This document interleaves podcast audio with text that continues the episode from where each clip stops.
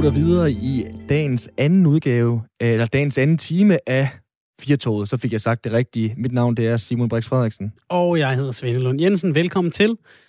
Telefonnummer herind til, øh, som altid, hvis du får lyst til at øh, køre med, det er 72 30 44 44, og du kan også sende en øh, sms på 1424.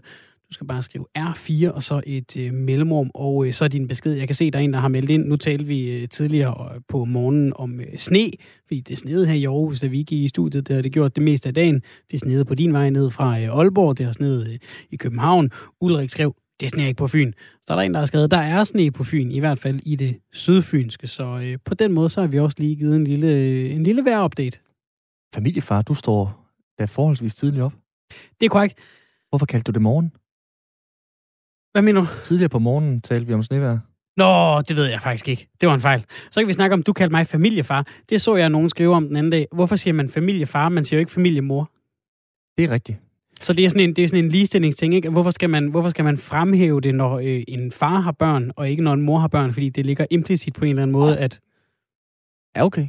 Nu går der ligestilling i den, apropos, fordi jeg, er lige helt tog vi dig ud på, at du sagde 2021. øh, morgen, og så skal jeg lige tages ud på det her. Jeg tænkte, Oh, men det altså, if you come at the king, you best not Ah, miss.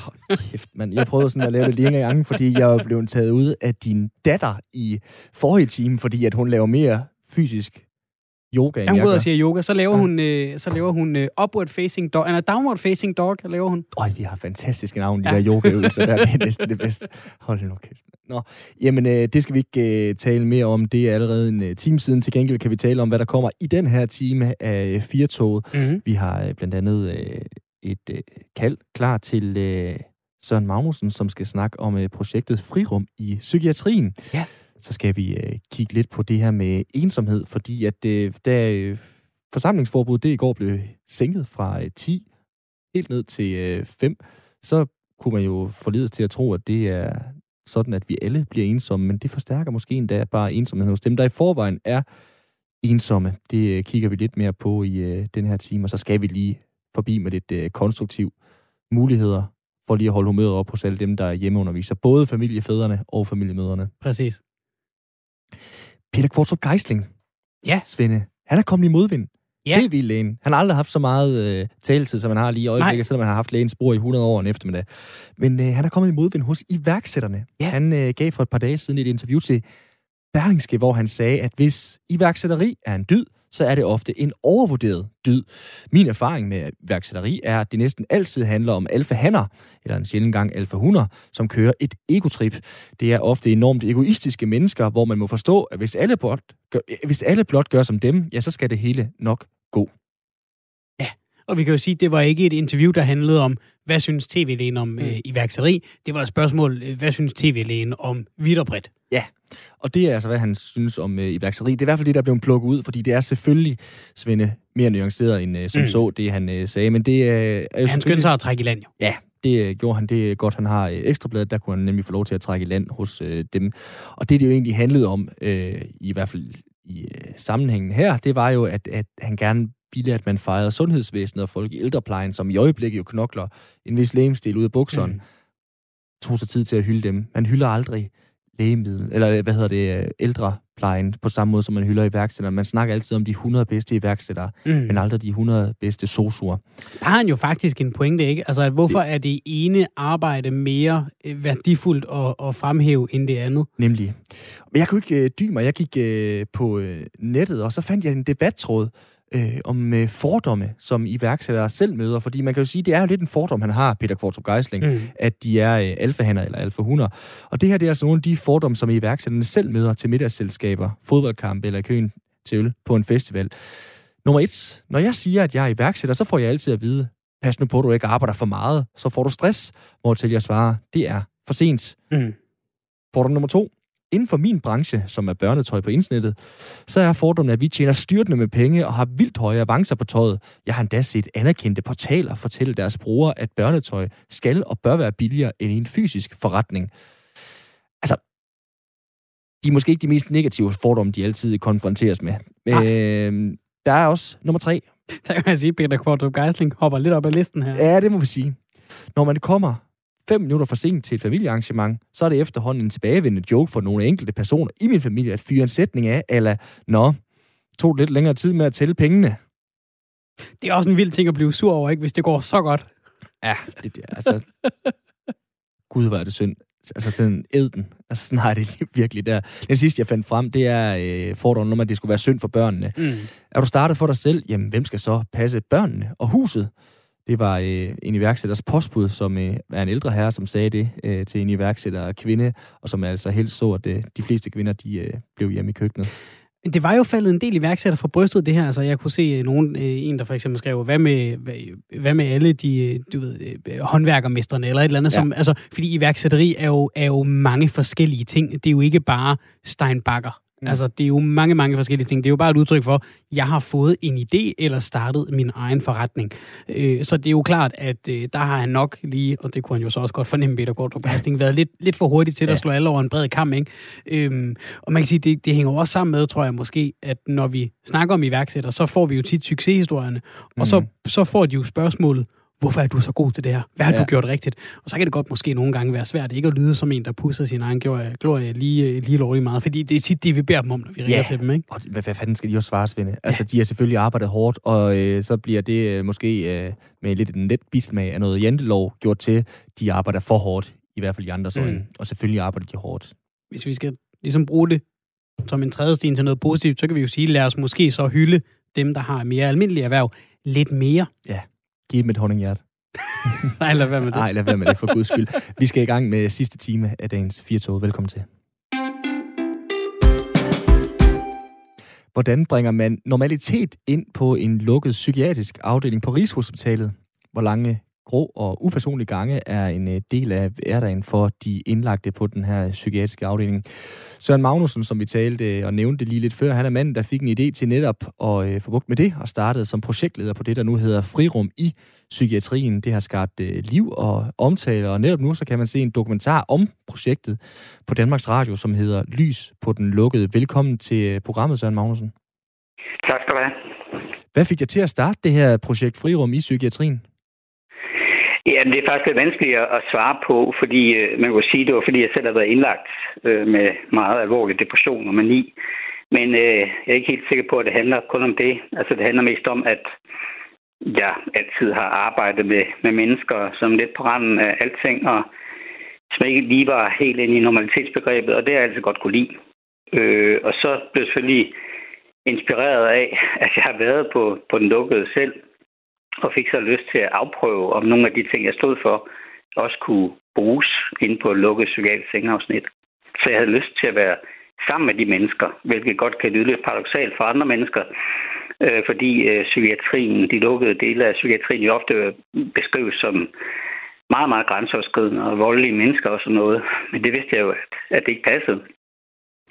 Så derfor er mit udgangspunkt, øh, at jeg synes, det er dejlige mennesker og godt selskab, så man kan sige, at have et arbejde, hvor man hele dagen øh, øh bestiller anden og forsøger at skabe glæde på sammen med, med dejlige mennesker, det er sgu da meget godt arbejde.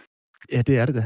Altså, nu siger du jo selv, Søren, at du øh, bevæger dig jo lidt i det her grænseland mellem, mellem selvoplevet i, i psykiatrien, men også øh, gerne vil gøre noget for, for dem, der er der. Hvor meget har du, hvad kan man sige, kunne trække på din egen baggrund i forhold til det, du synes, der skal være plads til på en lukket psykiatrisk afdeling, og hvor meget er sådan, hvad skal man sige, øh, noget, du bare synes, der skal, der skal til for dem, der er der?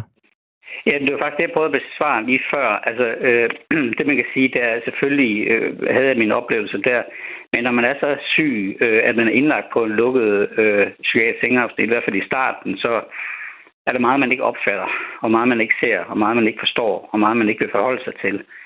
Så derfor kan man sige, at øh, altså, det er sgu mere, at jeg sådan hele taget har en opfattelse af, at mennesker, øh, som ikke er helt inden for normalitetsbegrebet, er spændende mennesker at være sammen med. Så selvfølgelig er jeg inspireret af, at jeg selv har været indlagt, men det er ikke, det, det er ikke min grundting. Altså min grundting er, at dem, der skal forsøge at lave det, jeg skal, øh, så handler det mere om deres evne til at kommunikere med nogle mennesker, som nogle gange har svært ved at kommunikere, øh, og etablere tryghed, så de overhovedet tør at være med til nogle ting, og, forse, og forsøge at finde de styrker, øh, som kan være ekstremt svært at finde selv, når man er indlagt, fordi man jo ofte har mistet enhver tiltro til egne evner. Og kan du prøve at fortælle om, om nogle af de øh, metoder, du, øh, du så har taget i brug for at, øh, at, at komme derhen? Ja, altså øh, den der dokumentarudsendelse øh, øh, Lys på en lukket, kan folk jo gå ind på nettet og, og streame øh, på Danmarks Radio, men, men man kan sige, at, at, at metoderne er, er netop meget, meget, meget forskellige. Og det er en meget, meget vigtig pointe, fordi man kan ikke sige, at, at det, der virker derinde, det er at tegne og male, eller øh, hvad hedder det, lave øh, kropslige træning eller sådan noget. Man bliver nødt til at have et meget, meget varieret øh, udtryk, fordi de mennesker derinde selvfølgelig er meget, meget forskellige, øh, og deres fortid er dybt forskellige, så de er individuelle mennesker. Så derfor er man nødt til at arbejde med af de første 50-100 ting, øh, som øh, altså øh, parate, som man kan tage op, øh, når man finder ud af, at vedkommende har lyst til noget, der er i den retning. Og, og som man ser i filmen, så er det jo alt fra havearbejde, som så kan være hårdt havearbejde eller strø nogle frø, øh, til at sidde og få en dampmaskine til at fungere, som har skabt vildt jubel mange steder. Men det kan også være at sidde og male på sten, eller øh, det kan være at være med til at arrangere en, en grillfest, som vi har gjort utallige gange, eller at tage imod nogle øh, musikere. Vi har lavet en, øh, omkring 70 koncerter i løbet af to år inde på de lukkede afsnit. Og hver gang har, har, har patienterne været med til at få det til at fungere. Så man kan sige, at min pointe er, at det handler om at finde ud af, øh, hvilke interesser og hvilke øh, styrker de enkelte patienter har, og så forsøge, om man kan tage udgangspunkt i det. Og så samtidig forsøge, om man kan få nogle af tingene til at blive fælles. Så der bliver nogle fællesskaber. Øh, fordi et af problemerne, når man er så syg, øh, er, at selvom der måske er 10 øh, mennesker på en afdeling, så kan det være ekstremt vanskeligt at finde sammen. Øh, fordi man netop nogle gange er så meget inde i sin egen hjerne og med sine egne problemer, at man ikke overgår at forholde sig til, andre, til de andre mennesker. Men hvis man nu er sammen om for eksempel at lave en grillfest, så, så kan det blive noget andet. Så lige pludselig kan, kan det blive et rart fællesskab, hvor, hvor man kan være med med det, man nu kan. Altså, nu bliver det lidt øh, hokus pokus, Simon i fokus, øh, og undskyld for det, øh, Søren, men, men jeg kan jo godt sidde som journalist og som menneske og tænke, at de her historier, som man hører om øh, i psykiatrien på den lukkede, eller, eller generelt blandt, blandt mennesker, som er udfordret, de er, de er værd at fortælle, fordi de har noget på hjertet og, og kan give noget indblik for folk, som måske ikke er i kontakt med psykiatrien øh, generelt. Altså, hvad var dine sådan, tanker i forhold til, at der nu ligger en dokumentar på DR.dk, der hedder Lys på den lukke. Altså, er det sådan helt klassisk med, at du gerne vil aftabuisere sådan, eller, eller hvorfor er det deres øh, historie skal fortælles, eller, eller rulles ud i den her sammenhæng, tænker du? Jamen, der, der, der er to hovedformål. Altså, jeg øh, var længere om at sige ja til at, øh, øh at gå med til at lave en film. Øh, jeg var faktisk to år om det, før jeg ligesom sagde ja. Og den eneste grund til, at jeg sagde ja, det var, at jeg startede et samarbejde med en dokumentarist øh, og filmfotograf, der er Lisa Blond, og det er hende, der har lavet den her film. Øh, og vi lavede noget podcast, og så pludselig fandt jeg ud af, at hun var kvinden, som kunne lave den her film, som jeg troede på. Øh, fordi hendes øh, moral og etik øh, og medmenneskelighed gjorde, at jeg troede på, at vi kunne få vist de her mennesker derinde, ikke bare som patienter, men som mennesker. Og så hvis du spørger mig efter min hoveddrive øh, for, at lave, for at gå ind i det her med filmen, så er det at beskrive øh, meget, meget psykisk syge mennesker indlagt på en lukket afdeling som mennesker tusind gange mere end som patienter. Det er også derfor, jeg, jeg øh, diagnoser interesserer mig ikke. Øh, diagnoser kan være fint øh, i behandlingsøjemed, men jeg laver ikke behandling. Så min hovedmotivation var at fremstille de mennesker derinde som dejlige, sympatiske mennesker, øh, og selvfølgelig patienter også, men tusind gange mere mennesker. Og den anden ting, anden formål var så at øh, ja, forsøge at inspirere øh, andre rundt omkring i Danmark på lukket afsnit øh, til måske at få lidt tiltro til, at de godt måtte lave et bål, eller man kunne lave et bål, i hvert fald hos os. Og man kunne, lave nogle, at man kunne tage en skovl med ud i, i haven, hvis man havde styr på det, og vidste, hvor den skovl var hen, og så videre. Ikke? Så, så inspiration, øh, ikke sådan et metodeudviklingsprojekt, fordi det tror jeg ikke på. Man kan, man skal finde sin egen vej men gerne til inspiration, og så et forsøg på at vise de dejlige mennesker, der findes på lukket afsnit. De to ting var det vigtigste for mig. Ja, nu nævner du det her med at, at se menneskerne i det, og, og, og man kan jo næsten, øh, det giver jo lidt sig selv, altså når noget kommer over i sproget og bliver noget, vi bruger i overført betydning, øh, når man siger til nogen, jamen det er jo lige til den lukkede, eller du er lige til den lukkede, så har man på en eller anden måde umenneskeliggjort dem, der så er der af den ene eller den anden grund på en eller anden måde ved at gøre det til sådan ja. en udefinerbar masse. Øh, vi har set det, forfatteren Peter Øvig Knudsen øh, fortælle øh, meget ærligt i, i sin bog, Min mor var besat, om, om sin egen psykiske sygdom og indlæggelse på den lukkede afdeling på, på Rigshospitalet, og den behandling, han fik der, der er lavet den her dokumentar, vi kan se på DR. Er vi ved at blive bedre til at tale om øh, psykiske lidelser og være åbne over for mennesker med psykiske lidelser, og ikke kun øh, øh, øh sådan bakke lidt af og være bange for det? Hvis du havde spurgt mig øh, for, ja, før den her film, så ville jeg have sagt, det tror jeg sgu ikke. Fordi der er lavet masser af, af bøger, og der er lavet forskellige ting omkring psykiatrien, og jeg har ikke set en stor forskel.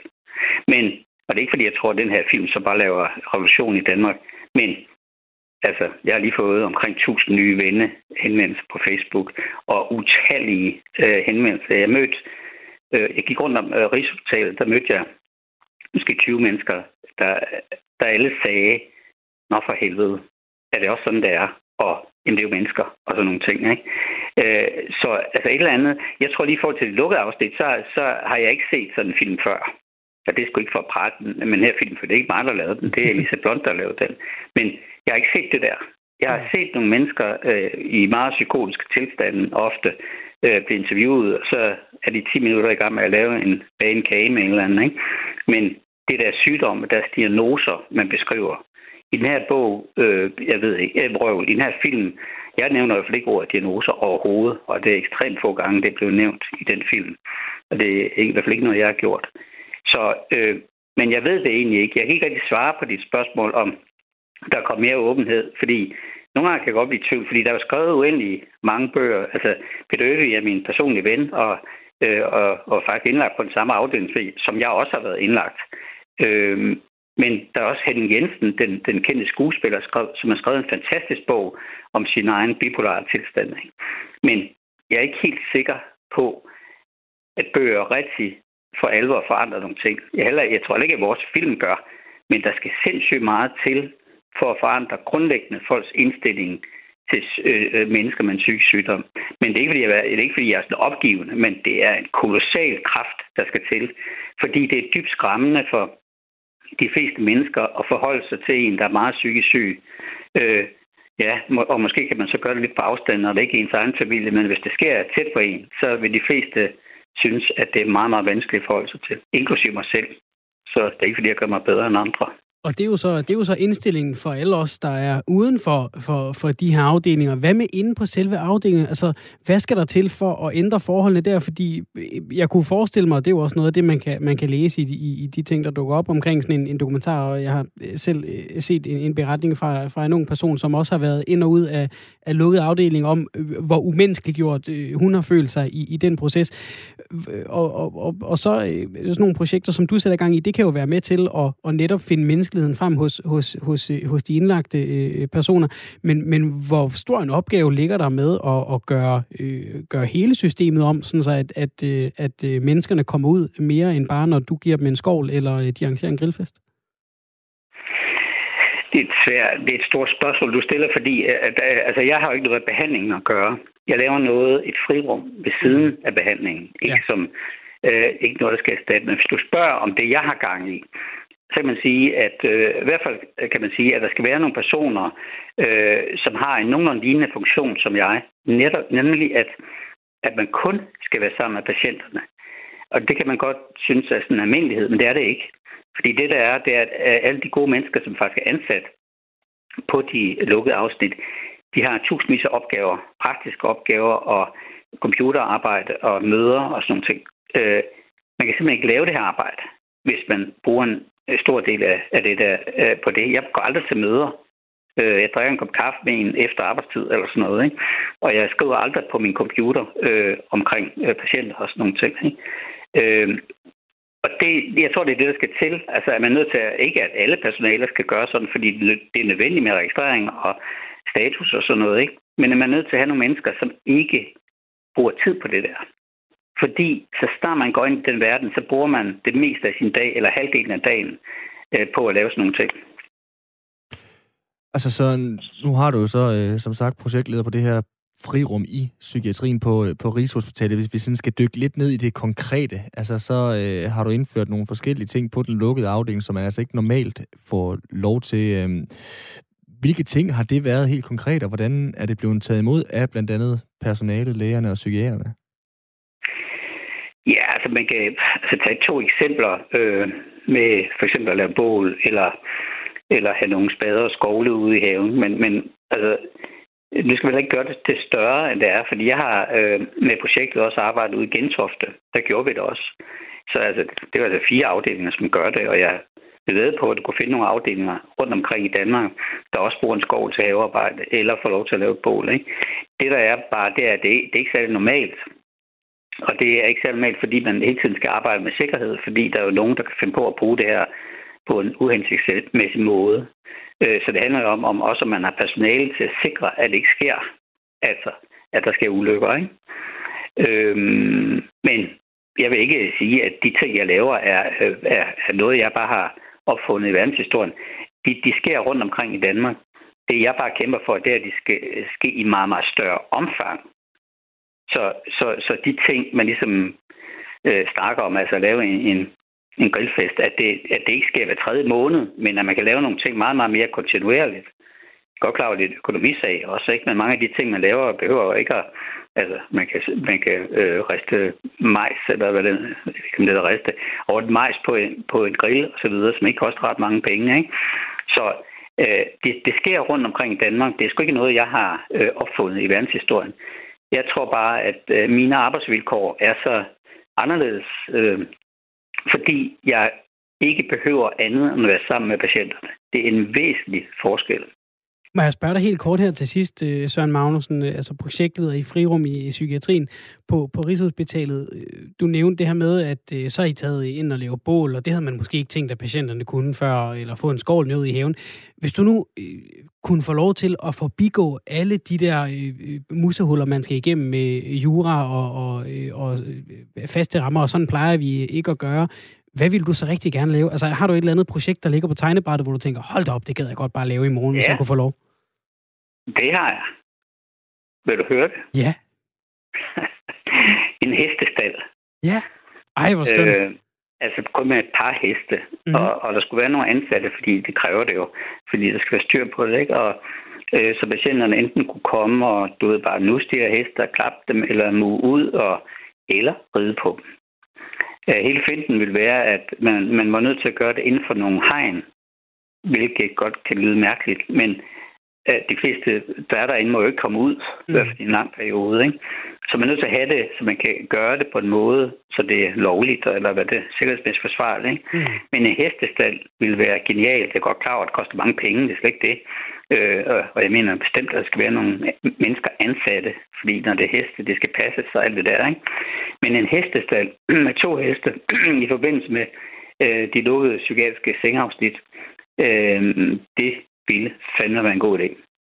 Søren, det koster heldigvis ikke noget at drømme, og det er jo fedt, vi har øh, nogen som dig til at tænke ud af boksen i både den ene og den anden øh, sammenhæng. Tusind tak, fordi du var med her. Det var så lidt, du.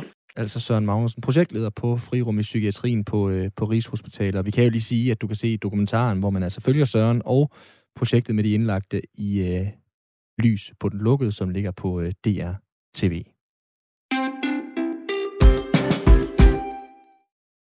fra den lukkede og ud i hverdagen, Svende. Vi skal lige hurtigt uh, runde, at der jo var et presmøde i går, og mm. det mhm. har ligesom betydet nogle uh, ændringer. For uh, hvis vi uh, skal kigge på hverdagen her den 6. januar, så er der en sætning, som man i uh, 2019 vil have grinet en del over. Fra den 6. januar, så kan man igen ikke bruge fordøren i Movias busser. Mm. Det giver ikke mening. Hvorfor ikke det? Jamen, det, det giver jo ikke mening, at man ikke har kunne øh, bruge øh, fordøren i 2019. Nå, ja, på den måde, ja. ja. Altså, Nej. det er jo helt hul i hovedet, at vi står i en verden, hvor man ikke kan gå ind af den ene eller den anden dør i en bus, fordi vi står med den her øh, pandemi. Mm. Så hvis du har sagt det til din nabo, så ville han nok tro, at du havde drukket af, natpotten, af natpotten. Men øh, det er altså hverdagen nu for øh, os i bustrafikken, så er der skærpet restriktioner, og ansatte af tilladte personer i bussen er sat ned, så busserne kun må fyldes halvt op i øjeblikket. Det svarer til, at hver andet sæde og halvdelen af ståpladserne, med mindre man rejser sammen, for eksempel en husstand eller familie, så må man godt sidde sammen, trods alt stadigvæk. Så du må godt stadigvæk sidde med din øh, datter på skødet og din søn ved siden af. Kan du så risikere at skulle stå og vente ved et stoppested med en bus, der drøner forbi, fordi den er fyldt op? Tænker du måske? Nej, Movia har øh, indført øh, stoppestedsværter ved stoppesteder og vil være til stede for at holde øje med, om der er behov for ekstra kapacitet. Det kan jeg huske fra gymnasiet. Ja. Uden yderligere samling i øvrigt, men at nogle gange efter festerne, så var der simpelthen så proppet i de busser, der kørte ind til Jomfruenegade, at de drønede forbi os. så var der, undskyld, jeg siger det, fame langt fra toppen af bakken, og så hele vejen ind til byen for at komme i gagen. Der er dårlig stemning. Ja, der var virkelig dårlig stemning. Nå, det var noget helt andet. Så øh, kan vi jo lige runde os, der tager med tog til daglig. Der har DSB udviklet en ny webapp, som hedder pladsporejsen.dk. Med pladsporejsen.dk, så kan du se, hvor mange, som er med S-toget for eksempel, live opdateret. Så kan du nemt tjekke, om du vil øh, tage din planlagte afgang, eller om du er nødt til at vente til den næste. Så det var lige lidt uh, public service til smart, uh, folk med den offentlige. Ja. Og, og også for eksempel, hvis nu øh, man sidder øh, og, øh, og er måske, hvis man er, er kvinde, eller i det hele taget bare, hvis man er menneske, og synes, det er lidt uhyggeligt at gå alene hjem om aftenen, så kan man lige tjekke, er der nogen med s Så kan det jo være, altså, så kan det være at lige at sige, gud, der er mange med det her s det tør jeg godt. Du har allerede simpelthen gjort det til en bæredygtig forretningsidé, som også skal holde efter corona. Det er da meget smart. Ja, det er da godt tænkt. Mm. Det er da godt tænkt, og det har du gjort gratis, den konsulentbistand. Også lidt uhyggeligt, ikke? Hvis vi snakker overvågningssamfund og så videre. Men det kan ja, vi tage en anden dag. Ja, det kan vi tage en anden Det kan vi tage en anden dag. Det, det, det der kloge hoved os, der kan bekymre sig over, det er, at vi kan være lykkelige udvidende fra nu af. Ja.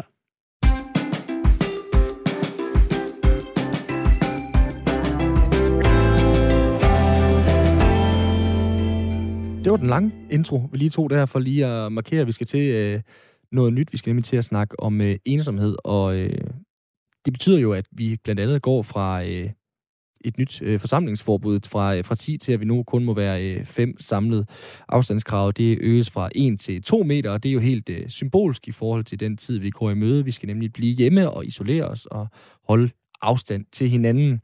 I dag der har flere organisationer været ude og advare om, at de her restriktioner de kan have store konsekvenser for de ensomme.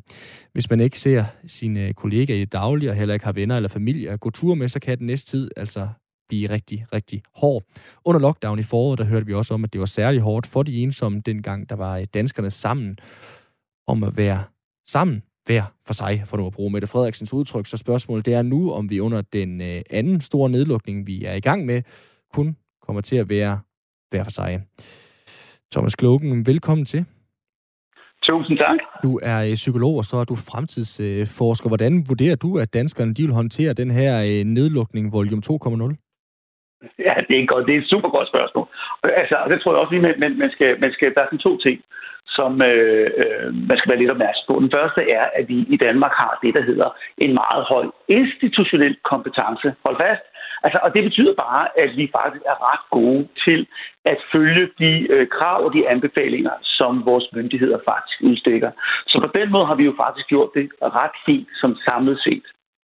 Øh, det, som der også er, det er jo, at, øh, at øh, man kan, altså, vi er jo ikke en stor masse, øh, hvor vi går i samlet flok.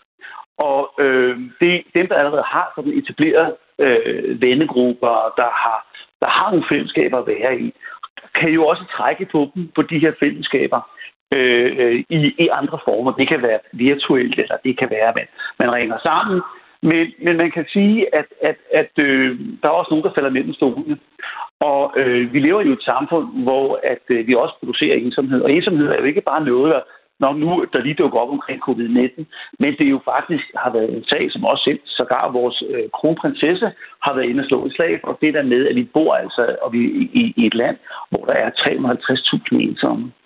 Og øh, den, der er særlig ensom, det er jo, vi har, det er jo de ældre som, øh, som øh, øh, udgør sådan øh, 50.000. Ikke? Og de har haft det svært, fordi familien selvfølgelig her med covid-19 og alle de restriktioner, der har været, har haft det svært, fordi de ikke kunne være sammen med, med øh, familie og nære venner, som jo faktisk er deres fællesskab. På den anden, på den anden side, så har vi også helt ungdom. Øh, og, og det der meget, altså det som der, der sådan set øh, er lidt interessant, det er jo, at, at der lavede sådan en stor engelsk undersøgelse øh, før covid-19, hvor man undersøgte ensomhed blandt i England, hvor man så på, at, øh, at, at, at, at, øh, at uh, unge mennesker mellem 16 og 24, der var der cirka uh, en del, der følte sig ensomme. Det, det, det er selvfølgelig mange, men under covid-19 her i december, der svarede 44 procent af, af unge mennesker i England, at øh, de faktisk følte sig ensomme. Øh, selvfølgelig skal man altid tage øh, de undersøgelser med grænsalt, Øh, men jeg tror også, at, at, at man måske, hvis man så kommer lidt nærmere på fænomenet ensom, skal man også lidt Altså, det er jo noget, vi bruger lidt i flæng, så når så er vi ensomme. Men, mm. men, det, har, men, men altså, det, det, det betyder faktisk noget.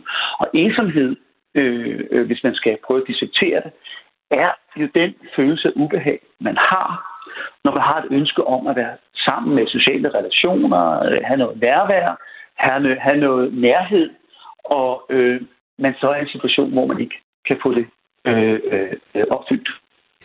Og når vi nu er i en situation, hvor vi lukker ned igen, og øh, flere igen skal blive hjemme fra arbejde og studie, og man igen skal barbere ned, altså fra de her 10 personer, man måtte se til, til 5, så kan der så også være, være nogle mennesker, der, der ryger ud af de der øh, sociale bobler. Hvad, hvad, hvad kan konsekvensen være for, for, øh, for dem, der i forvejen var ensomme ved, at vi lukker så massivt ned igen? Hvordan bliver de ramt yderligere af det her?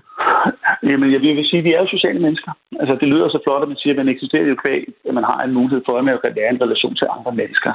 Og, og, jeg, og jeg vil sige, at, at, at det, der ligesom er, er, er vigtigt med det her at forstå, det er, at nu sidder vi taler om, ja, nu går vi til ned sociale bobler fra 10 til 5, men der er nogen, som ikke har en boble på 2, ikke? Mm. Så, så man kan sige, dem, dem, altså, og det er også vigtigt at forstå, at, at, at, at der sådan set ikke er noget nyt i den situation, vi står i, per se. Forstå på den her måde, når man nu taler det som fremtidsforsker, er det det, at når vi bliver ramt af covid-19, så er det sådan det, det vi kalder et wildcard-scenarie. Og det, det, som det gør, det er jo sætter et alarmberedskab i gang til at håndtere nogle ting, som jo er det, vi, som vi gør nu her med socialt beredskab og sådan noget. Men, men det, der lidt af konsekvensen af det her, det er, at vi accelererer nogle eksisterende problematikker. Og en af de ting, der blev accelereret, det er, den, det, er det ved ensomhed. Og, øh, øh, og, og det man, og man skal huske på, det der med, der er faktisk 1,6 millioner tænker i Danmark, som lever alene. Og øh, det med at få et kram, det med at kunne gå ud et sted, øh, øh, gå ud og handle, gå ned, ned i en butik, snakke og konversere, øh, for, for, for, for nogle mennesker er det jo faktisk det, som, som på mange måder, hvis man allerede føler sig ensom, er faktisk noget den sociale kontakt, man faktisk har. Mm. Så det der, at man lukker ned for nogle af, nogle af de muligheder hvor, for at indgå i nogle relationer og at have, have et socialt liv, er jo, kan, kan jo for nogle mennesker være, være, være, være en katastrofe, hvis man allerede øh, er i en situation, hvor, at man, øh, hvor man øh, føler sig ensom, og derved også har en tendens til at isolere sig. Thomas, jeg ved sgu ikke, om det her det er et enten-eller spørgsmål, eller et øh, både over, men den her acceleration, Nej. du øh, taler ja. om, altså, de ensomme, de bliver øh, måske mere ensomme her øh, under corona, altså dem, der allerede havde, øh, nu kan vi kalde det i gåsøjne, en diagnose ensomhed, øh, de bliver mere ensomme. Men, men hvad så med alle mm. de andre, skulle jeg lige til at sige? Altså dem, som nu lige pludselig står over for en virkelighed, hvor de bliver tvunget til at være ensomme. Betyder det også, at der er kommet generelt flere ensomme? Altså, er, er, er det her noget, der særligt har ramt dem, som ikke troede, de var ensomme, eller er det noget, der særligt har ramt dem, der var ensomme i forvejen? Kan man snakke om det? Altså, Ja, ja altså, det kan du selvfølgelig godt. Jeg, jeg, jeg, jeg synes jo, at Mette Frederiksen var meget fin ved, hun sagde i nyhedssagen, at covid-19 er, at vi sætter en lup ned på vores samfund. Mm. Og det vil sige, at vi bliver måske, vi bliver måske de, her, de her restriktioner gør måske, at vi, vi, vi bliver mere opmærksomme på nogle, nogle øh, sociale problematikker. Men, men man kan sige, at det der er jo, det er også, det er også at der er en polarisering i vores samfund til dem, som der på en eller anden måde har nogle ressourcer og muligheder, øh, øh, faktisk øh, med covid-19 kan gå ind og få noget af, altså benytte covid-19 som en måde at få noget, noget af det, der lidt var luksus, nemlig det, der var en mangelvare. Og det er jo nærhed med sin egen familie. Det er jo tid til fordybelse. Men, men på den anden side er der jo også dem, som jo, som, altså, altså på den måde kan vi jo sige, at de faktisk får nogle medmenneskelige kvaliteter ind i vores tilværelser, øh, lidt, lidt øh, forseret, men, men der er jo også nogle af det, du, det, du, spørger, det, du spurgte om, det, det var lidt med om, omkring, øh, om der er flere, der bliver ensomme af det. Og det vil jeg sige, jeg tror, der er mange, som, som øh, øh, øh, øh vil opleve, at, øh, at normalt når man siger, at man er ensom, så isolerer man sig. Men her kan man godt se, når man isolerer sig, så kan man også få en fornemmelse af, af ensomhed, fordi at man ikke er i tæt kontakt med et andet menneske. Men, men, men, men man synes ikke, at man, der, der er en, en, en tilgængelighed, der er ikke en hyppighed, og der er måske ikke en samhørighed med, øh, med, øh, med, øh, med dem, som man måske ellers øh, kunne være sammen med. Så det er klart, at der er flere, der vil, der vil føle sig øh, ensomme i en tid. Og så 10.000 kroner spørgsmålet til sidst, Thomas. Det er løsningen. Hvad kan man løsningen. gøre i sin isolation ja. for at overkomme ensomhed? Er, et er, at det her er, at man skal tænke på, at det her er en midlertidig, midlertidig situation. Det er ikke en ny normal. Altså, når vi får løst det her, og det gør vi jo, det er det, alt tyder på det, så kan man sige, så der er, der er en ene, det er det ene. To er noget med, at det der, det, der, det, der, det, der virkelig sker, når man isolerer sig, det er, at, at, at man, de vaner og de rutiner, man har, øh, forsvinder. Så det er rigtig vigtigt, at man får opbygget en eller anden form for struktur på sin hverdag. Altså stå op på samme tid, gå i seng på samme tid, øh, hold nogle pauser, øh, arbejde i det her tidsrum, lad, øh, øh, hold, gå en tur i det her tidsrum. Ikke? Øh, hold dig væk fra alkohol og alle drugs og sådan noget halløj i forhold til, øh, i forhold til øh, at hvis du keder dig og, og, og, og er ked af det. Det må du egentlig ikke gøre. Det øh, forstærker fandme tingene. Øh, så er det faktisk at ringe til nogen og siger, at jeg har bare socialt behov. Lad mig, lad mig ringe til min familie, lad mig ringe til, til en, en ven, så man får nogle relationer sat spil omkring sig. Selvom det selvfølgelig ikke, det ville være dejligt, at man kunne gå en tur med dem og give dem en kram. Men det kommer altså. Men det der med faktisk at få lavet nogle nye vaner, gode vaner, så det hele ikke mudrer til i sin hverdag, det er altså virkelig, virkelig vigtigt. Den giver vi øh, videre. Tusind tak, fordi du var med her, Thomas Gøvken. Det var så lidt. Altså, og tak for, tak, tak, tak for et godt program, ikke? Jo, tak. Det vil vi gerne have at vide. Undskyld, jeg afbryder dig. Sig endelig det. ja, det er det. Og så var det også, det var jo, det var jo faktisk fantastisk, det, det øh, øh, omkring frirum før, fordi at det der med, at, man, at man øh, hvis man giver en lille kommentar til det, mm. hvis noget, noget faktisk synes, vi alle sammen kan bruge, det er jo i sådan nogle meget stærke definerede kontekster, som det med at være på psykiatrien, så det er rart, at vi laver nogle, nogle menneskelige møder tager vi fandme til. Og det er jo det, der falder ved siden af. Og det er jo de der små undtagelser, de der små frirum, er jo også noget, vi, vi sådan selv kan lave i vores eget, i vores eget liv, fordi at den måde, vi, når, vi, når vi har levet i hamsterhjulet, og vi har kørt lidt på automatpilot før covid-19, så er der jo nogle interesser, nogle ting, som vi måske ikke har haft tid til at dyrke. Og det der med, at man faktisk får smidt de der, de der frirum med noget, der har en værdi, og noget, vi har lyst til at lave ind i vores liv igen, ikke? det er sgu ikke helt skævt. Det er sgu ikke helt skævt. Den sender vi videre til øh, Søren Magnussen, hvis vi får øh, fat i ham igen. Tusind tak for øh, også det. B7, Thomas. Det var slet. Altså. Han, han er fantastisk videre, videre program, ikke? Jo, tak. Ja, eftermiddag. Ja, psykolog og fremtidsforsker, og altså øh, lytter til Firtoget, kan vi mm-hmm. jo mhm. lige sige her, som øh, altså talt om det her med øh, ensomhed. Vi øh, har en anden gæst med til også at tale om øh, ensomhed. Det er dig, Lise Lind. Velkommen til. Tak skal du have. Du er øh, sektionsleder og ansvarlig for ensomhedsaktiviteter, som det hedder hos øh, Røde Kors. Øh, hvad gør I for at bekæmpe ensomhed hos Røde Kors her i, i den anden nedlukning, vi står overfor? Vi gør øh, heldigvis rigtig mange ting, og vi har jo rigtig, rigtig mange frivillige, som, øh, som øh, fortsat er aktive. Øh, vi lærte jo meget af nedlukningen i foråret, hvor vi som hele Danmark lukkede meget ned, og det har vi ikke gjort den her gang. Der holder vi vores øh, aktiviteter åbne. Men vi kan selvfølgelig ikke have dem, som vi plejer. Det giver sig selv. Så det vi gør, det er, at vi, øh, vi gør alt, hvad vi kan for at omlægge. Hvis du ikke kan besøge din øh, besøgsven fysisk inde i øh, pågældendes øh, lejlighed, så kan du ringe i stedet for, eller stå uden for vinduet, eller hvad det måtte være. Så det prøver vi på alle mulige måder at omlægge. Så øh, gjorde vi jo også en aktivitet landstækkende i øh, foråret, som hedder Snak Sammen.dk. Det er en digital tjeneste, hvor man, uanset hvor man er i landet, eller for så vidt i verden, så kan man booke en tid hos vores frivillige, og så kan man få en snak på skærmen, og derved kan man jo faktisk møde den menneske hjemme i sin egen stue. Øh, og så har vi så også det her, der hedder Parat hjælpenetværk, hvor man kan ringe og få praktisk hjælp for praktisk medicin og mad og få gået tur med hunden og den slags. Så som en meget hurtig indføring, så prøver vi faktisk at, at gøre, hvad vi kan for at fortsætte at være til stede. Mm.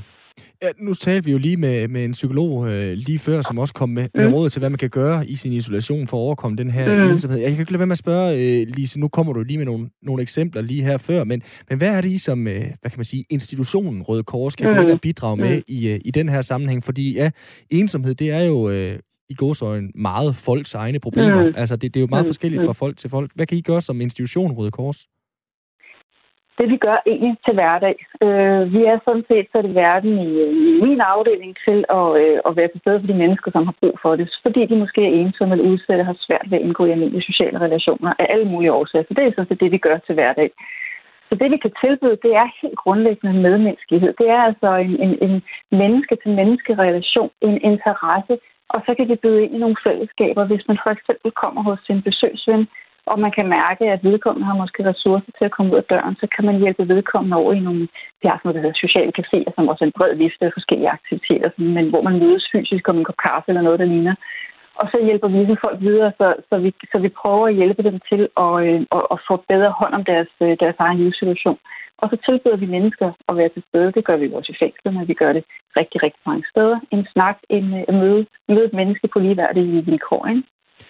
Nu taler man jo meget i forhold til undervisning, at uh, online-undervisning, det er lidt er blevet en, uh, mm. en, en ringe uh, mm. udfordring, eller en, en ringe mulighed i forhold til den gængse undervisning. Altså, hvordan fungerer mm. de virtuelle aktiviteter hos jer i forhold til at mødes mm. i virkeligheden? Altså, de her ensomme mennesker, som I arbejder mm. med, uh, døjer de, uh, selvom I giver de her virtuelle aktiviteter, mm. fordi det ikke er det samme som virkeligheden, eller har det rent faktisk også givet noget positivt?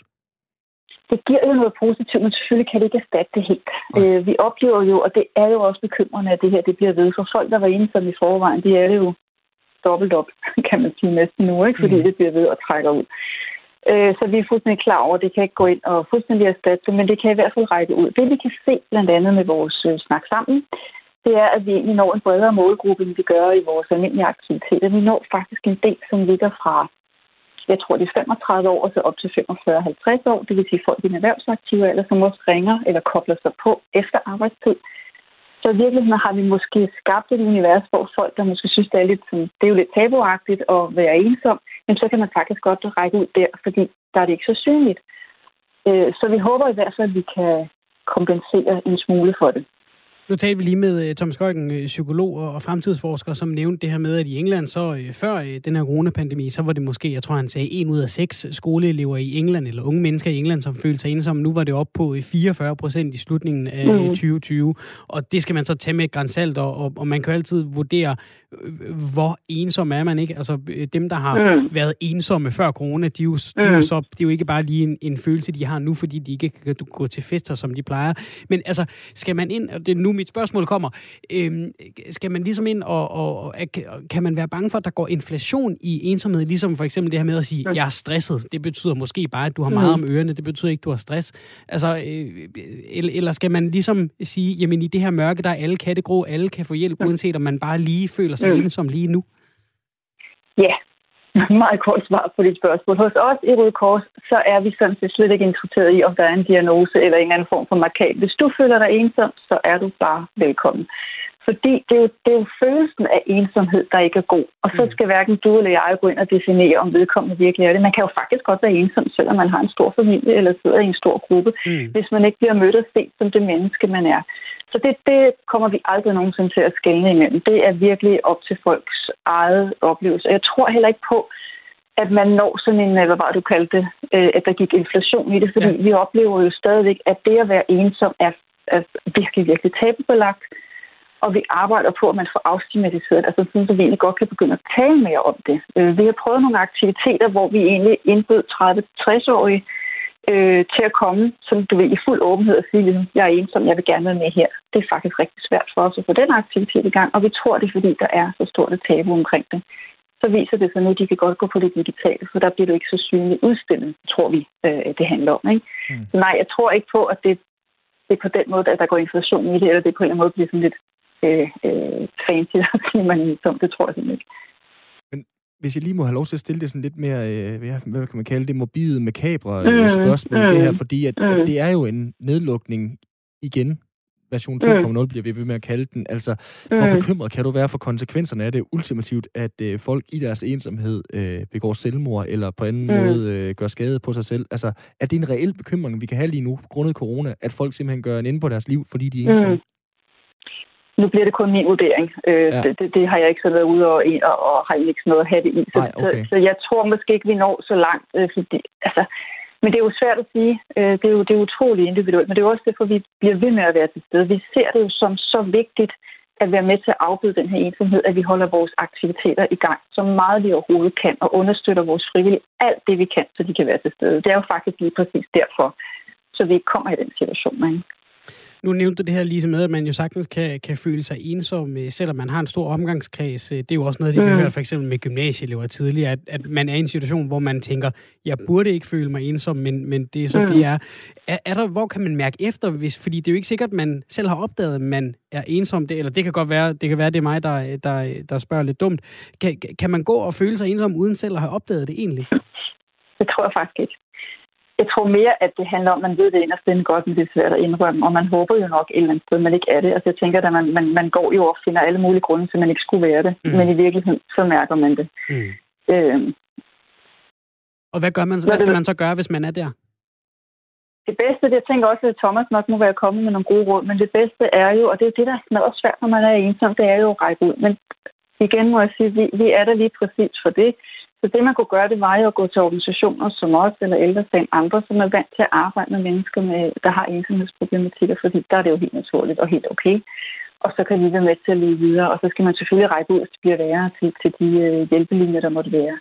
Har man så nogen i sit omgangskreds, så kan man jo altid forsøge den vej. Det kan være, det er mig, der skal tage den telefon og ringe til min, min gamle faste, som jeg kan ringe i lang tid, eller hvad det nu måtte være. Men det kan bare være svært, hvis man er nået dertil, ikke? hvor man er meget isoleret. Lise, jeg tror, jeg med hånden på hjertet godt kan sige rigtig, rigtig god arbejdslyst til at her det næste stykke tid. ja, tak. Det får vi brug for. ja, nemlig. Og rigtig tak, ja. fordi du var med her, altså sektionsleder og ansvarlig for ensomhedsaktiviteter hos Røde Kors, Lise Lind. Tak, fordi du var med. Selv tak. Hej. Ja, det er jo rigtigt. Der er jo øh, heldigvis ikke en new normal, men i hvert fald en midlertidig virkelighed, som øh, der skal tages hånd om på den ene eller den anden måde, om man selv kan klare det, eller om man kan få hjælp af Røde Kors. Ja, det er jo godt, der er sådan nogle steder som Røde Kors, fordi på en eller anden måde, så tror jeg ikke, vi kan blive ved med at øh, fælles synge os ud af det her, vel? Det har jeg svært ved. Altså, det øh, ligegyldigt, hvor gode sange det er, og ligegyldigt, øh, hvor meget du føler, du kan teksten til en Shubidua-sang, der, så mm. giver det nok ikke det øh, fællesskab, du har øh, behov for lige nu. Uha. Og det er jo, jeg ved jo godt, det var et mobilt spørgsmål at stille det her med, om det decideret kan, kan give flere øh, selvmord, men, men det er jo fandme svært hvad man skal gøre her. Det er de mørke måneder, vi står overfor, og hvis man i forvejen føler sig ensom, og så får du lige pludselig den her virkelighed at skulle forholde dig til. Mm. Ja, og i en situation, hvor, hvor den bliver forlænget, forlænget, forlænget, så er det jo godt, at der er steder netop, som, som Lise Lind taler mm. om, altså for eksempel øh, Røde Kors, som har ensomhedsaktiviteter, som øh, kan gribe lidt og øh, forhåbentlig være en form for sikkerhedsnet. Noget helt andet, Svende. Vi øh, skal til at snakke hjemmeskole. Det har vi gjort nogle gange her på det sidste, og det er jo også en virkelighed, som øh, man er nødt til at forholde sig til. Og øh, var det den anden dag, hvor der var en øh, fysiklærer, der kom afsted med at sige til en af de forældre, vi havde med i radioen, at øh, vi nok må se i øjnene, at det her med hjemmeskolen, det kommer til at stå på, i hvert fald indtil øh, påske. Uh, ikke sige det. Nej, det, øh, den går ondt, det går ondt. Så derfor der har jeg lavet en øh, top 10. Sådan overlever du hjemmeskolen. Ja. Det kommer jo ikke til at stå på øh, for evigt, selvom det øh, måske føles sådan. Vi havde jo øh, Maria Schäbert med øh, i mandags, må det være, som øh, sagde, jeg holder maks to dage mere. Ja. Forældre til øh, to børn, som øh, hun altså skulle undervise derhjemme, mens hun skulle passe øh, sit eget liv.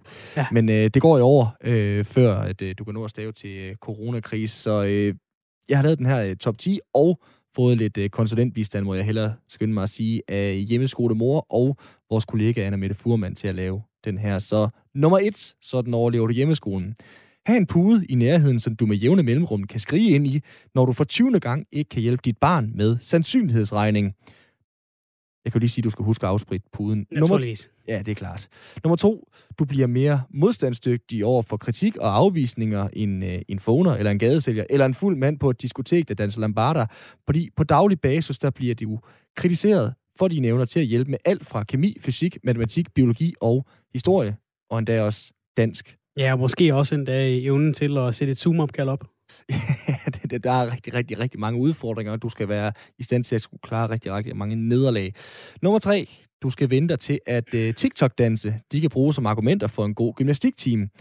Det er jo også sandsynligheden for, at du ikke selv får en uh, svær omgang hoftedysplasi ved at rig og danse lidt for meget med med hofterne.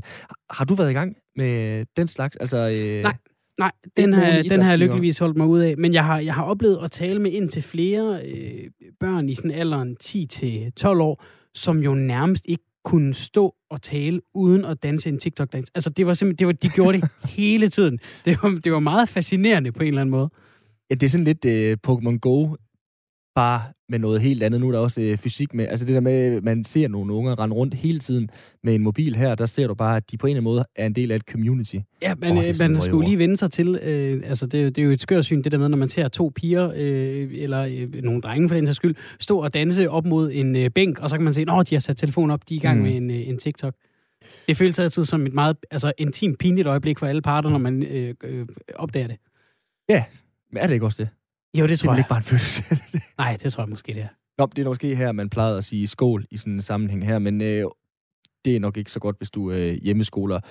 Nummer 4, sådan overlever du hjemmeskolen. Du skal for guds skyld ikke bruge sætning. Ja, dengang jeg gik i skole, der dividerede man altså lige præcis på den her måned. Du er nødt til at sige velkommen til gangeslangen eller divisionsdinoen, og så skal du bare øh, smile. Nu har jeg ikke børn. Altså, gangeslangen og divisionsdinoen. Er det noget, du kender til? Ja, det kender jeg heller ikke. Nej, okay. Nå. Nummer 5. Google, det er din ven, det er din mand, det er din Gud, det er din frelser. For guds skyld, brug Gud. Eller Google.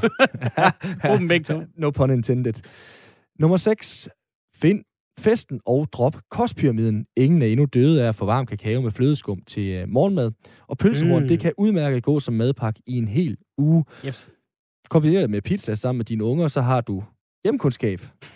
Du kan lade dem selv veje maden, og så kan du gange op. Så bliver det pludselig også matematik. Det synes jeg er genialt. Ja, så kan du servere det nede på gaden, så er der også idræt op ja, ad trappen. Det, ja, det er rigtigt. Hvis du bor på øh, fjerde sal, eller du kan... Ja, erhvervsøkonomi kan du nærmest også lave det til, hvis du sørger for at sælge det. Øh, du kan også droppe det.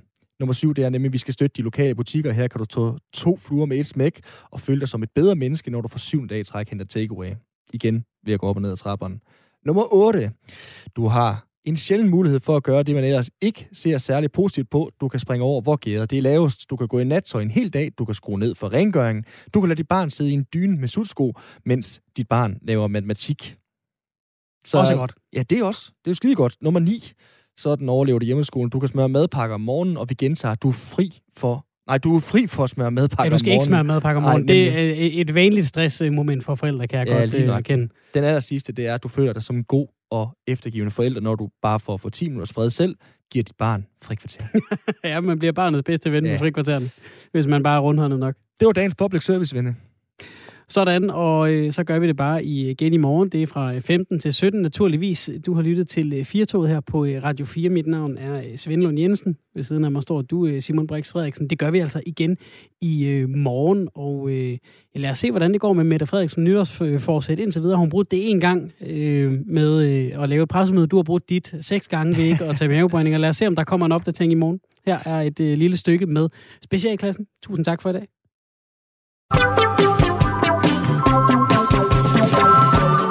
Til Specialklassen.